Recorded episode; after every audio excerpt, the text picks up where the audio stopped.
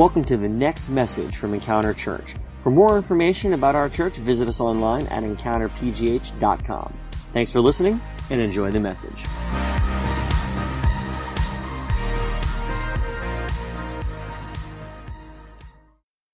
We are in a message series called What Would Jesus Undo? Um, so many of you guys probably have, have seen those WWJD bracelets. Mean, let me raise your hand if you've ever seen or heard of these WWJD bracelets that were all the rage back in the mid 90s and early 2000s. The idea, the concept of them is that um, you know, when you wear that bracelet, it's supposed to remind you in life circumstances, what is it that my Savior Jesus would do? How would he think about this? What would he see? And then maybe I would align myself with that principle. Great concept, but oftentimes, kind of like we found, people don't live that. They end up wearing the bracelet and then act the opposite, and it creates uh, an alternate narrative. But um, we're actually in this series now, we're, we're asking the question well, what would Jesus undo? Are there things in our lives as Christians um, that, that, that break his heart? or that hurt hurt his heart or disappoint him not from a perspective of like god's up there a wrathful god but like a father like looking at his son or his daughter and saying i just when you do this, it's not what I created you for, right? Or, or when you do these things, it's, it, it, it, brings dishonor to my name, or whatever, you know, those kinds of elements. What are some things that, that, uh, that break God's heart? What would Jesus undo? Well, last week I told a story about how we, we gave a, uh, a gift to my son, uh, Lincoln, and how at Christmas we, we spent all this effort in providing a gift that we were really excited to give him, and how it actually fell flat and he was pretty indifferent about it. Well, this week I want to talk about a different kind of gift that maybe falls in a different way.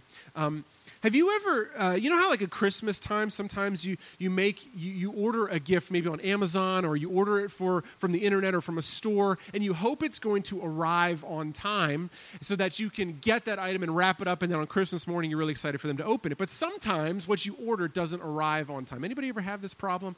What usually happens when you do this? You, in my family at least, we, we will, if we're worried that the gift is not going to come, instead of not having the gift at all, oftentimes we'll print out a piece of paper with a picture of whatever that gift might be. Has anybody ever done that? Right? So there have been a couple occasions, though, I'm terrible at wrapping gifts. I'm terrible at waiting until the last day to wrap gifts. You will oftentimes find me Christmas Eve or Christmas Eve Eve, um, you know, wrapping the gifts that I am providing. Well, there have been a couple of occasions where I have an empty box and then because I don't have a gift that hasn't arrived yet, I had to print out a, uh, an image or a picture of that gift to put it in the box. And then there have been several times where I've actually wrapped the box with the paper and forgot to put the gift inside of it.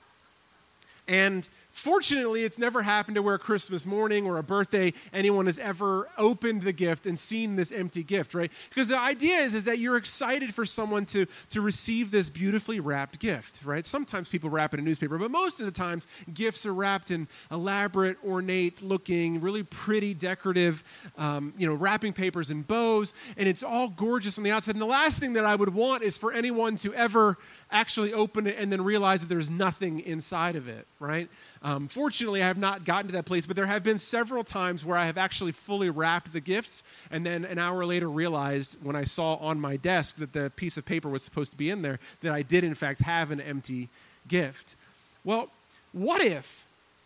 What if the songs that we sing, what if the sermons that we preach, what if the acts of service that we have, the way that we, we give our lives, the way that we come to church on a Sunday morning, or that when we go to a homeless outreach, what if all of these things were like an empty gift?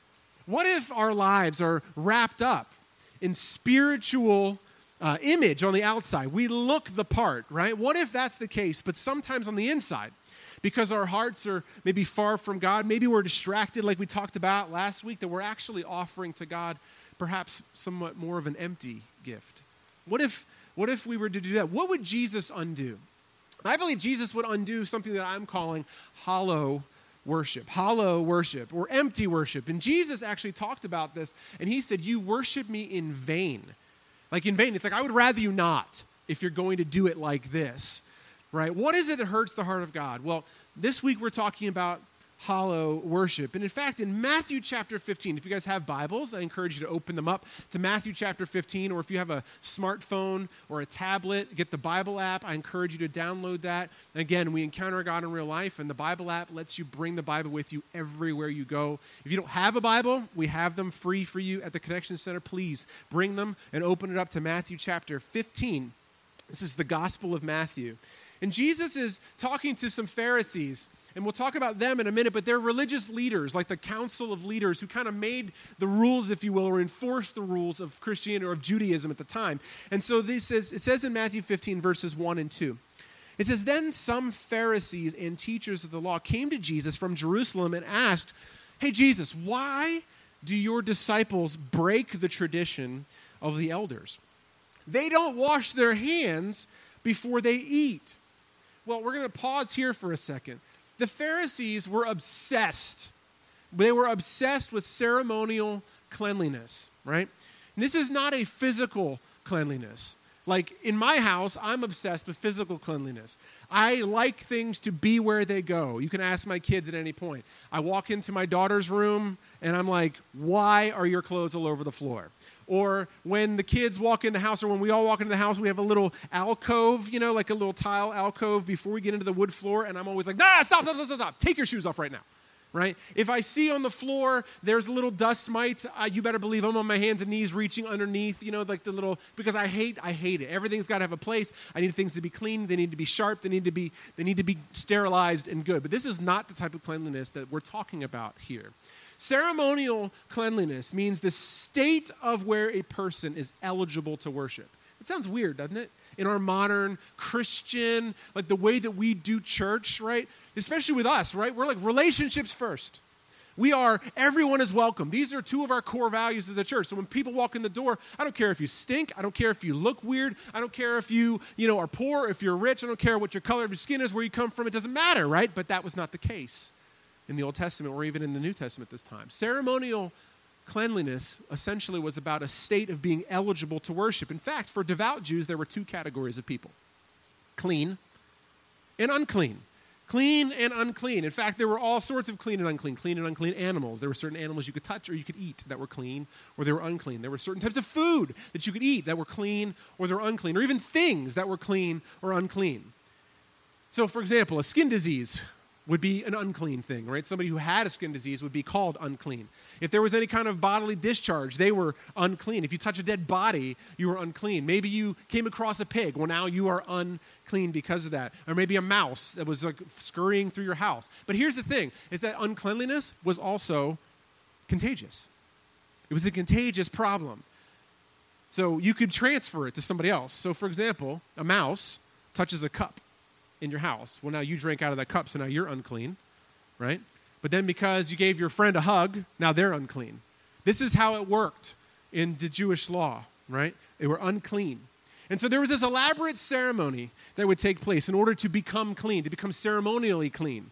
And this is what Jesus was, was talking about. This is what the Pharisees were looking at Jesus and saying, hey, how come your disciples don't do this thing that I'm about to talk to you about, right? So what would happen is, is in order for them to eat the food and to become clean and be eligible later on to go to temple and be able to worship, they had to do this ceremony where they would take water. They would take a minimum amount of water, and it was called a quarter of a log. Does anybody know what a quarter of a log is? No? Nobody? Oh, well, I'll tell you. A quarter of a log is about a one and a half eggshells. How weird is that? Right? Like take an egg and you crack it open, dump everything out, I guess, wash it out, and then you fill it one time and then a half a time. That's a quarter of a log. And you would take that quarter of a log amount of water and you would put your hands like this. Right? So you would do like the emoji prayer little hand thing, right? And you would pour the someone would pour the water over your hands like this. So everybody do this. Put your hands up like that, like you're going to pray, right? So it's in front of your hands. And imagine someone coming to you now and pouring a little bit of water over your hands. Now, the water could not run down your wrists. If it did, I didn't tell you you could put your hands down. Just kidding. You can put your hands down. If you did, if the water ran down your wrists and kind of like stayed on you, you were still unclean. So the idea is that the water had to touch your hands, run down your wrists, and drip to the floor, thereby taking the uncleanliness out of your hands and down to the floor. Okay? So once you did that, then you would turn your hands upside down to do the other way. Come on, y'all. Okay? And then they would do the same thing. They would then pour the water down to the floor, okay? And then, and then what you would do is you would rub your hands together. Everybody rub your hands together, right? And now, and you put your hands like this, and you're done. Now you are ceremonially clean, and now you can eat dinner. Okay? So that's what happened. In fact, really strict Jews would do that between each course. Every single course of the meal, they would, you know, oh, it's appetizer time. Wash, wash, wash, clean, eat.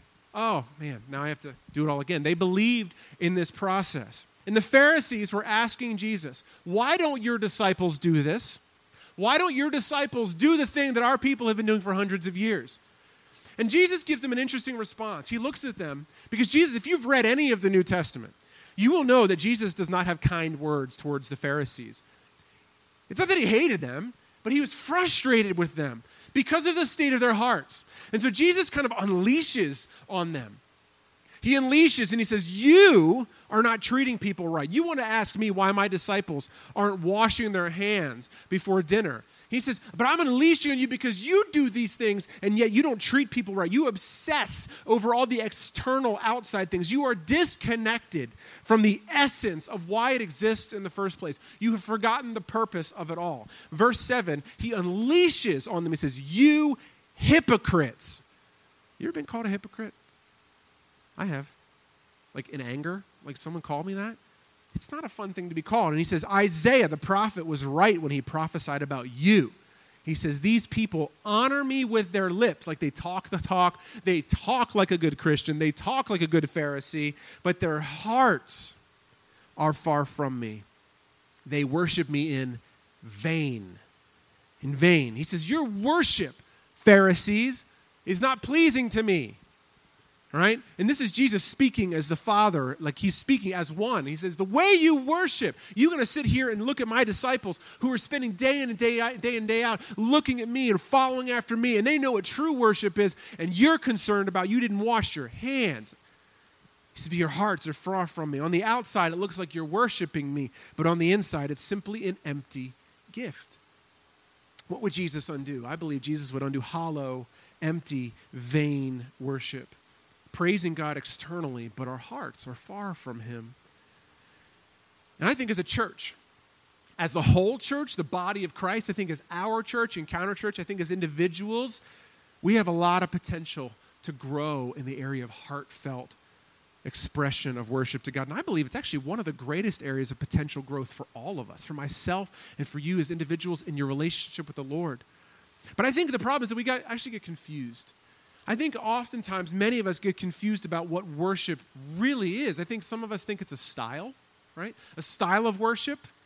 Some of us feel like the appropriate worship is an environment to worship in.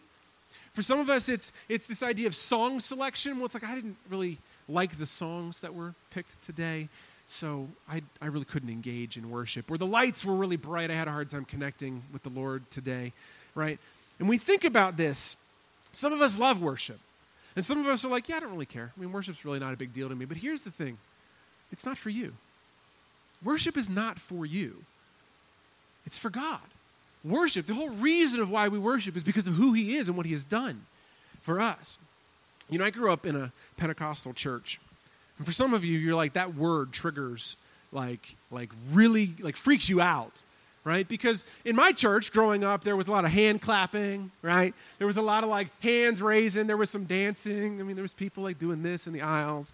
There was there was some shouting. There was excitement. It was an uppity, you know, environment. And don't get me wrong, it had some crazy weird stuff in some of those situations. But but that was the environment that I grew up in. A Pentecostal environment was very emotional. It was very outspoken. It was expressive. It was an excitement in the air, right? There was an expectation around it.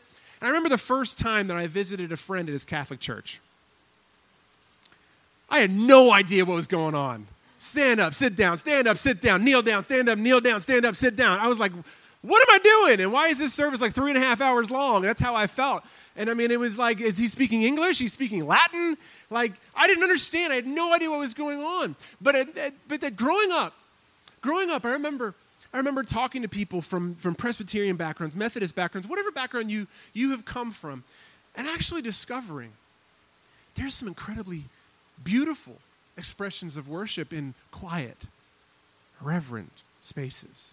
I used to think it was boring. I used to think that, that somebody who would, who, would, who would just would sit and just stand and just kind of quietly, I was like, you must not really love Jesus because you're just being super quiet. Like, you just you must be worried about what other people think about you. And on the flip side, people who come from that tradition often look at people who, who express with their hands and their, and their worship and they shout and they jump and they get excited and they're like, man, you're crazy. It's all about emotion. You must not really understand the deep theology of Scripture. But the reality is, is neither of them are right and neither of them are wrong. We ask the question, well, which one is best? And which one is right before God? And the answer is this both. Or neither. Both are right. Both are best. Both are beautiful. Both have, have their honest, like, expression before the Lord. Or neither, if our hearts are not in the right place. And this is what Jesus was talking about. What Jesus was railing against wasn't that they were washing their hands. Jesus is not railing against them shouting and dancing and, and being exuberant before the Lord or, or that they were quiet and reverent. What Jesus was saying is, whatever you're doing, you could care less in your heart. When you come and you worship Him, it's hollow, it's empty. You're only singing because someone told you to. Jesus said, They honor me with their lips, but their hearts are far from me. And true, true worship that touches the heart of God is, isn't about style or music or style of music, it's about the condition of your heart. I imagine my kids when they were little coming in into the room. And I remember, I imagine them coming in, Dad, we want to. Have any, any of you ever, maybe as an aunt or an uncle or even as a parent, had like little kids come in, they, they want to do a performance for you? You know, they want to like sing a song to you or they want to do a dance for you, right? And what if, if, if my son and my daughter walked in the room and they said, We want to do a presentation and we're going to sing an a right? And they sing this beautiful song. And I say, No, no, no, children, I prefer a rock band. Right? Or what happens if they maybe come in and they're banging pots and pans and they're like making noise everywhere, right? And, I, and they're trying to like show this exciting thing that they did. I say, hey, hey, hey, stop this for a second. I, I prefer a more somber, austere presentation, please. I am your father. I deserve honor.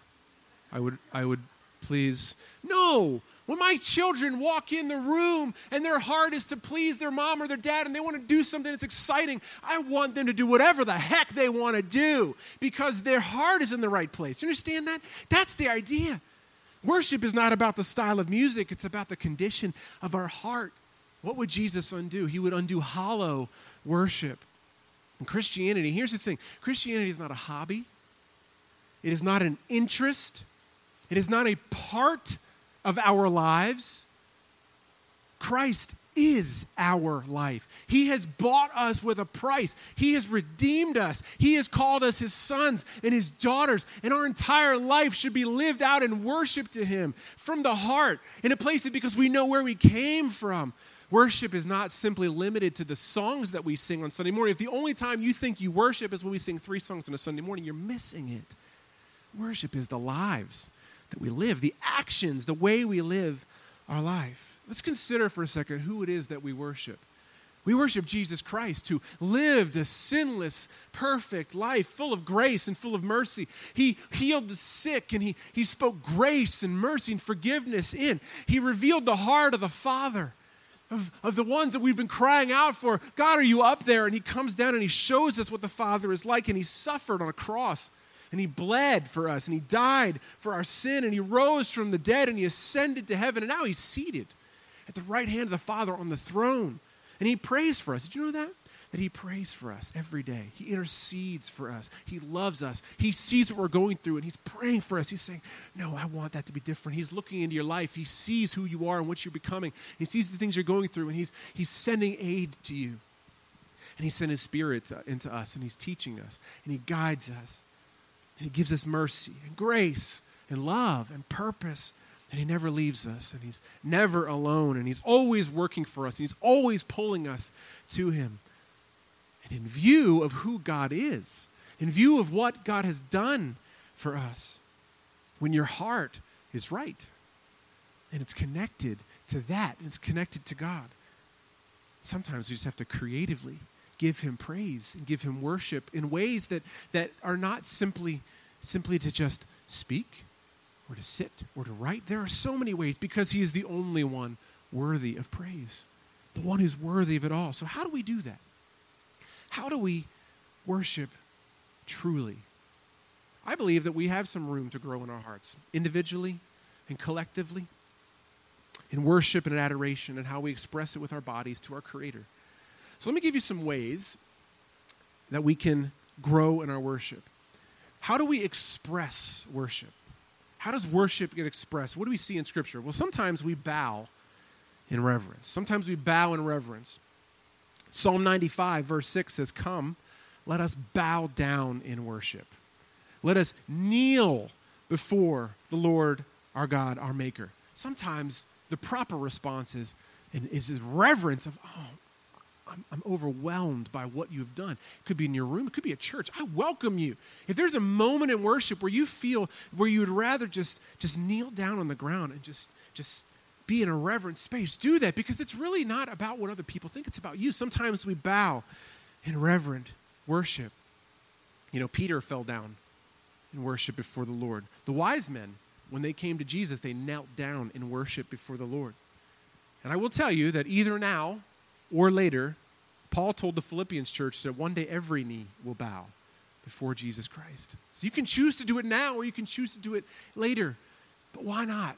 When you're, when you're overcome by the reverence and the, the holiness of Jesus. Sometimes we bow down in reverence, but sometimes we lift our hands in adoration. This morning, uh, Dana, our worship leader, shared that and exhorted us to lift your hands in adoration. This is not a weird thing, okay? This is a Bible thing. Paul said, Lift holy hands to the Lord. David in Psalm 63, verse 4 said, I will praise you as long as I live, and in your name I will lift up my hands. Right? The concept is in our society today, what does lifting your hands mean? It means either pick me up right? Like, like I see kids this morning, today, we were in our little song circle, and my niece, Ellie, was like lifting her hands out. Mama, Uncle Jared, right? Lifting, lift me, ah, ah, pick me up. Sometimes it means surrender, like put your hands up, right? This idea of surrender, but it also means victory, right? There are times, like think about it at a football game, right? Where like something happens, you go, yeah, and we lift our hands up, right? It's a surrender, but it's also victory. And there are times when we adore Jesus, when we worship Him, when we lift our life in surrender, or we experience victory, we lift our hands because of a symbol in our hearts of what God has done. Sometimes we dance in celebration. Now you're like, I ain't dancing at church. I ain't doing that. I'm not a dancer, but I will tell you there have been times where I have danced at a wedding, at, a, at concerts, right? I mean, probably all of us in the room have done that in some sense. And maybe you felt awkward. And I'm not saying these are requirements, but listen, it's not about us, it's about God. It's about who He is. Sometimes we dance in celebration. Psalm 149, verse 3 says, Let them praise His name with dancing. Praise Him with dancing. He's not even using your mouth. That's like, that's like, I'm so excited. I'm about to jump on the floor and break dance. You don't want to see me doing that because I might, might show y'all up. I mean, think about this. We get like new iPhones, right? I've done like a little jig. Yeah, look at my new iPhone, right? Like I, you know, like ask ask my wife out on a date, and she said yes. And I was like, you better believe I'm walking back in with a little swag in my step. Like, that's kind of a dance, right? Like, I understand I'm totally like a little weird guy and I don't know how to. Our team wins, we, we celebrate, right? We're dancing because we're excited. I mean, you see people all the time, like together. We were in Toronto, Ontario, my wife and I, uh, uh, several months ago. We went to a park and there were all these people in a little drum circle. I know you're like, drum circle, that sounds weird. And, and it kind of was. But they were all in this drum circle and I'm telling you, they were just having a good time. There was, there was one lady, she's just like dancing around and all that it's not as weird as we make it out to be. Sometimes you just need to dance in celebration. David said, You have turned my weeping into dancing. Turn my weeping into dancing. If there is anything that is worth dancing for, it would be our lives were full of weeping, guilt, and shame, and He has redeemed us. He saved us from it. It is worth being excited about. I have no idea who I'm talking to specifically today, but someone has been set free. Somebody has been healed. Somebody has been forgiven. And there are times where it is just right to dance before the Lord. Sometimes we worship with a sacrifice of praise. Sometimes we worship with a sacrifice. Hebrews 13, verse 15 says, Through Jesus, therefore, let us continually offer a sacrifice of praise. So here's what it means we worship Him when we feel Him, but we also worship Him when we don't. We worship when we are joyful, but we also worship when we're low. A sacrifice means it's taken something that you need or that you have and giving it willingly, even though it hurts. And let's be honest, there are times when you probably like myself, I don't, I don't really want to go to church today. Or maybe in my devotions in the morning. You know what? I'd rather just listen to a podcast. I don't really want to sing on the way to work today. Right? Or maybe I'm frustrated. Maybe I'm sad. I'm angry. And I don't want to take the moment to, to, to, to, talk to God or to worship Him. But this is in that moment right now where it's a sacrifice of praise. Sometimes it's, that's not about us, it's about Him. Giving Him the glory He deserves, whether I feel like it or not. Right? Our worship is not based on our circumstances, it's based on His character. Because of who God is, He deserves worship at all times. But the good news is that He promises us that whenever we're in His presence, He transforms us. He gives us peace. So when, whether you come into his presence with frustration, with anger, and you say, God, you are good, even though I don't feel it. God, you are you're worthy of praise, even though I'd rather do something else. I'm here because I know that you're good, because you deserve praise. And I'm frustrated and I'm angry, but I love you. And you say those things to him, something begins to happen in our spirit something begins to happen in the presence of God. It begins to soften us. He begins to give us the right perspective. His spirit washes over us with the peace that passes the mind's understanding. And then you walk out, and your circumstances might not have changed. But you feel different about it because your perspective is because you met with God. This is how a sacrifice of praise works. So, sometimes we bow in reverence, sometimes we lift our hands in adoration. Sometimes we dance in celebration. Sometimes we worship with a sacrifice of praise. But daily, we lay down our lives as an act of worship. Daily, we lay down our lives. I mean, this is really what Jesus was talking about, right? You can wash your hands, you can sing songs, you can go to church, you can even read your Bibles. It's the way you live and with the source of it that really matters the most. Worship isn't just the songs that we sing, it's really who we are, it's how we live. Romans chapter 12, verse 1, the Apostle Paul says this Therefore, I urge you, brothers and sisters, in view of God's mercy, because of what he has done and who he is, to offer your bodies as living sacrifices, holy and pleasing to God. This is your true and proper worship. True and proper worship. Worship isn't just the songs that we sing, it's who we are, it's the life that we live, it's the choices we make. Does the way I speak to my boss when I just got scolded, when I just got criticized, could that be an act of worship? Does the way, does my attitude in the morning on a Sunday morning when the clocks, I lost an hour of sleep, is the way that I see that or the way that I show up, is that an act of worship? Is how I spend my money an act of worship? Is how I sing songs on a Sunday morning. Is how the way I raise my kids. Is when I, however we live our lives, can that be an act of worship? Yes. Yes, it can be. And yes, it is. In fact, that's what Paul is saying to us is that we are not just the songs that we sing. We are not just the verses of scriptures. We're not the cross that we wear. We're not the WWJD bracelets. We're not the cool t shirts. We're not the, the Facebook things that we share that let people know we're Christians. True worship really is in our actions that has been fueled by a heart of a recognition of the God that we serve. Would you stand to your feet this morning? I want to give us a chance as we close this morning to worship our God to worship Him. And I encourage you to worship in, in whatever way out of these things, or maybe even something completely different. I encourage you to take a moment to, to inventory of, of who you are and how you feel about God right now. Maybe it is adoration, maybe it is reverence. I don't know, whatever it might be, but I encourage you to just take that moment and have a moment with just you and the Lord. Would it kind of maybe get your heart right or your mind in the right place to sing this last song together? Who is God? And why do we worship Him? Maybe close your eyes and listen as I share this. God is our rock, He is our Redeemer, He is our righteousness. God is our deliverer, He is our defense, He is our strength, He is our shield, God is our salvation. Jesus is the bread of life. He is the living water. He is the good shepherd. He is the true vine. He is the way. He is the truth. He is the life. Jesus is the light of the world. He was the Lamb of God who was slain. He is the Lion of Judah. He is all powerful. He is all knowing. He is ever present. He is the Alpha. He is the Omega. He is the beginning. He is the end. He is the author. He is the finisher of our faith. He is the soon returning, conquering King of Kings and Lord of Lords. And we offer to Him this morning and every morning our lives as a living sacrifice of true worship to our God.